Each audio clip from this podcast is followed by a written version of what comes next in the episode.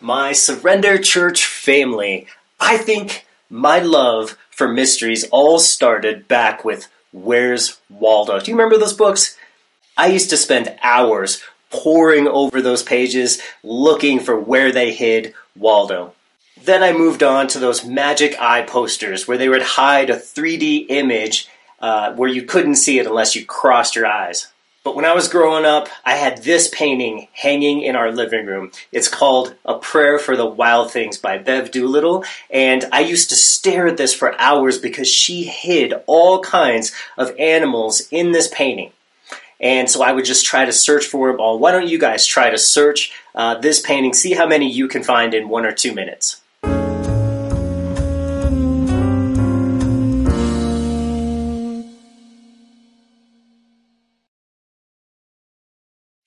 And we're back. It's crazy, but there's actually 34 animals in that painting. I think our minds really enjoy to discover something that is hidden. Today we are going to discover, uncover, and shine a light on the resurrection life of Jesus that he has hidden for us. So let's get at it. Colossians 3 3 and 4. For you died, and your life is hidden with Christ in God. When Christ, who is our life, appears, then you also will appear with him in glory. This text basically says three things. You have mysteriously died with Jesus. You are mysteriously alive with Jesus. And when Jesus comes back, there will be no more mystery at all. Mystery number one you died with Jesus. He says, For you died. Um, no, I didn't die. Bring out today. Here's one. Ninepence. I'm not dead. What? Nothing. Here's your ninepence. I'm not dead. There. He says he's not dead. Yes, he is. I'm not. He isn't? Well, he will be soon. He's very ill. I'm getting better. No, you're not. You'll be stone dead in a moment. Oh, I can't take him like that. It's against regulations. I don't want to go on the. I've never died physically. So, what is this talking about? Well, we have to look at the sister verse to the verse that we're looking at right now, and that verse is Galatians 2:20. Let's read. I have been crucified with Christ. It is no longer I who live, but Christ lives in me. And the life which I now live in the flesh, I live by faith in the Son of God, who loved me and gave himself for me. He says, I have been crucified. That's in the perfect tense in the Greek, which means it's a past action that has present consequences. So I haven't died physically, but Jesus has. And when Jesus died on the cross, he died for every single person in the world who would put their faith in him, so that his death would be their death. What happened to him happened to us. He physically died and physically rose from the dead so that I can share in all of that reality with him. I deserved to die on the cross and suffer for my sins, but he did it for me. We can illustrate what this means with a story from James Calvert. He was a missionary on his way to the Fiji Islands, and as he was approaching the Fiji Islands, uh, the captain of the ships begged him, said, "Do not go to these." Uh, they were cannibals, they were savages, the, the local people who lived there. And he begged him, "Do not go uh, there. You're probably gonna die." And the missionary James Calvert told him, "We died before we ever came here." James Calvert teaches us that when we died on the cross with Jesus, we really died to all of our will, all of our hopes and dreams of what we wanted our life to be, and instead we live His life through us. So, mystery number one is solved. I died on the cross with Jesus. He offered me a deal, and I took it with something called faith. I put my faith in him. Now, mystery number two is that I'm alive with Jesus. Our text says, Your life is hidden with Christ in God, and Christ who is our life.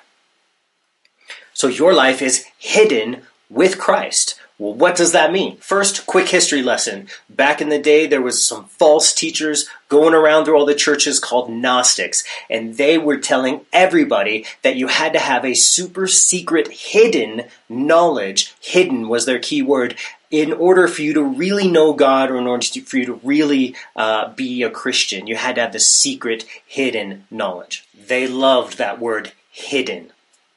So when Paul uses the word hidden in our verse, saying that our life is hidden in Christ, he is using wordplay to show how different what we believe is from what those false teachers believed and taught. Paul is saying there's basically nothing hidden from regular people. You don't have to be super spiritual or anything special in order to know Jesus really and walk with him. Jesus literally invites anyone and everyone to come and know him and know all that he would give them through his grace.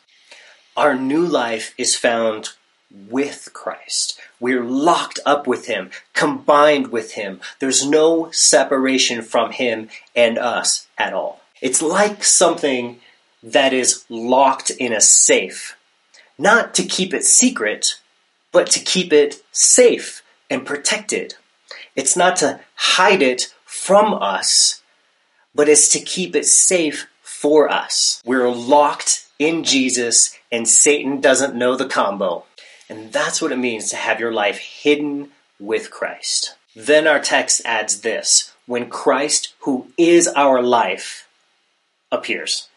Christ is our life. And that's the deepest truth of grace. It's not that Jesus makes your life better, it's that Jesus becomes your life. Everything you need, want, everything you should become, Jesus becomes that for us. Isn't that awesome? And it's not just a metaphor. Oh, he's my life. I'm just obsessed with him. It's not just a metaphor. It's a reality. Listen to how Jesus talked. Jesus said, I am the resurrection and the life. He who believes in me, though he may die, he shall live. Jesus said to him, I am the way, the truth, and the life. No one comes to the Father except through me. But these were written that you may believe that Jesus is the Christ, the Son of God, and that believing you may have life in his name. He who has the Son has life, and he who does not have the Son does not have life. Do I have this life? This resurrection life? A life that is alive with His will and His passion? Am I living like someone who has died to themselves and is alive in Christ? If I'm not, I simply need to come to Him and ask Him to do these things for me. He will grant it. He will give it. It's a supernatural work that He does in my life, in my heart. I don't have to make these things, manufacture these things by my own efforts. But it does take that, that personal interaction with Him saying, Jesus, I need you.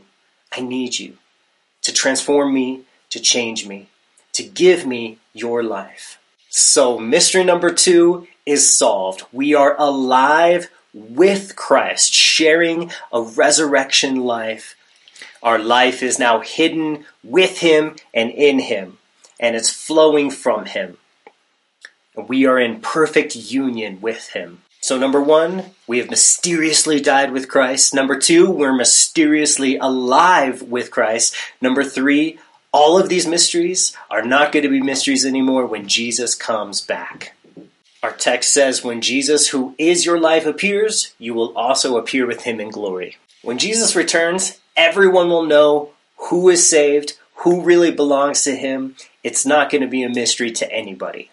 I'm going to close with a simple story.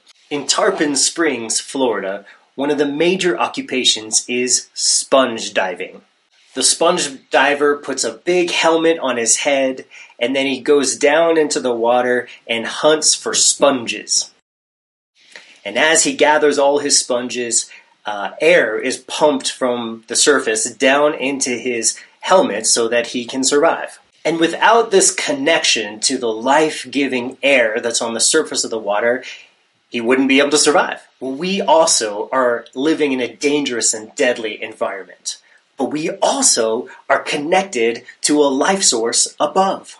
Whenever you feel discouraged or down, actually at all times, we are not supposed to set our minds on what surrounds us, but on what's above us, seeking that heavenly life that flows through a relationship with Jesus.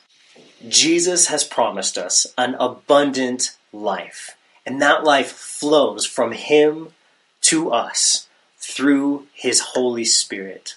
It's a free gift available to you and to me today as we humbly ask. My family, God bless you. Let's connect. Let's participate. Let's engage with our questions and really see what God is going to do through us and for us today. Let me just end with a prayer for you guys.